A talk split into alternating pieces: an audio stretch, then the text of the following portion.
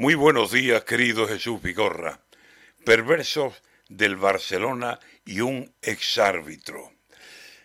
Aquí las oscuridades nos salen en cualquier sitio. Si no es un golfo el que pone la mano para el delito, es un sinvergüenza a tiempo que se pone en cola el tío y pone el cazo y se lleva lo que no está en los escritos. Y si te vi, no me acuerdo.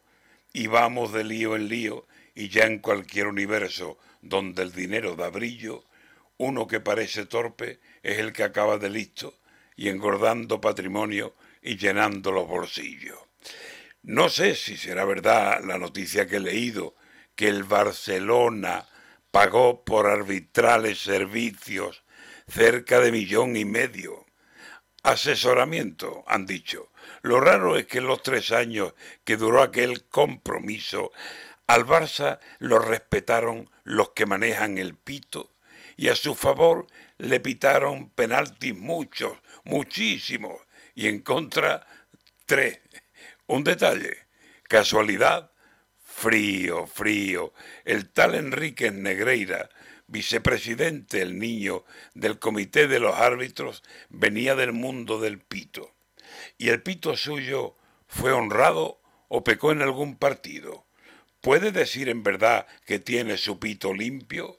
Es que por millón y medio le pudo importar un pito que su honradez arbitral se quedara en entredicho. Luego, al dejar de pitar, pitaba en busca de sitio hasta que se colocó en el puesto que hemos dicho. Cobraba, que sí cobraba, cada año medio kilo. El tal Enrique Negreira, catalán, el señor mío, ya tuvo algunos problemas tiempo atrás y con su hijo.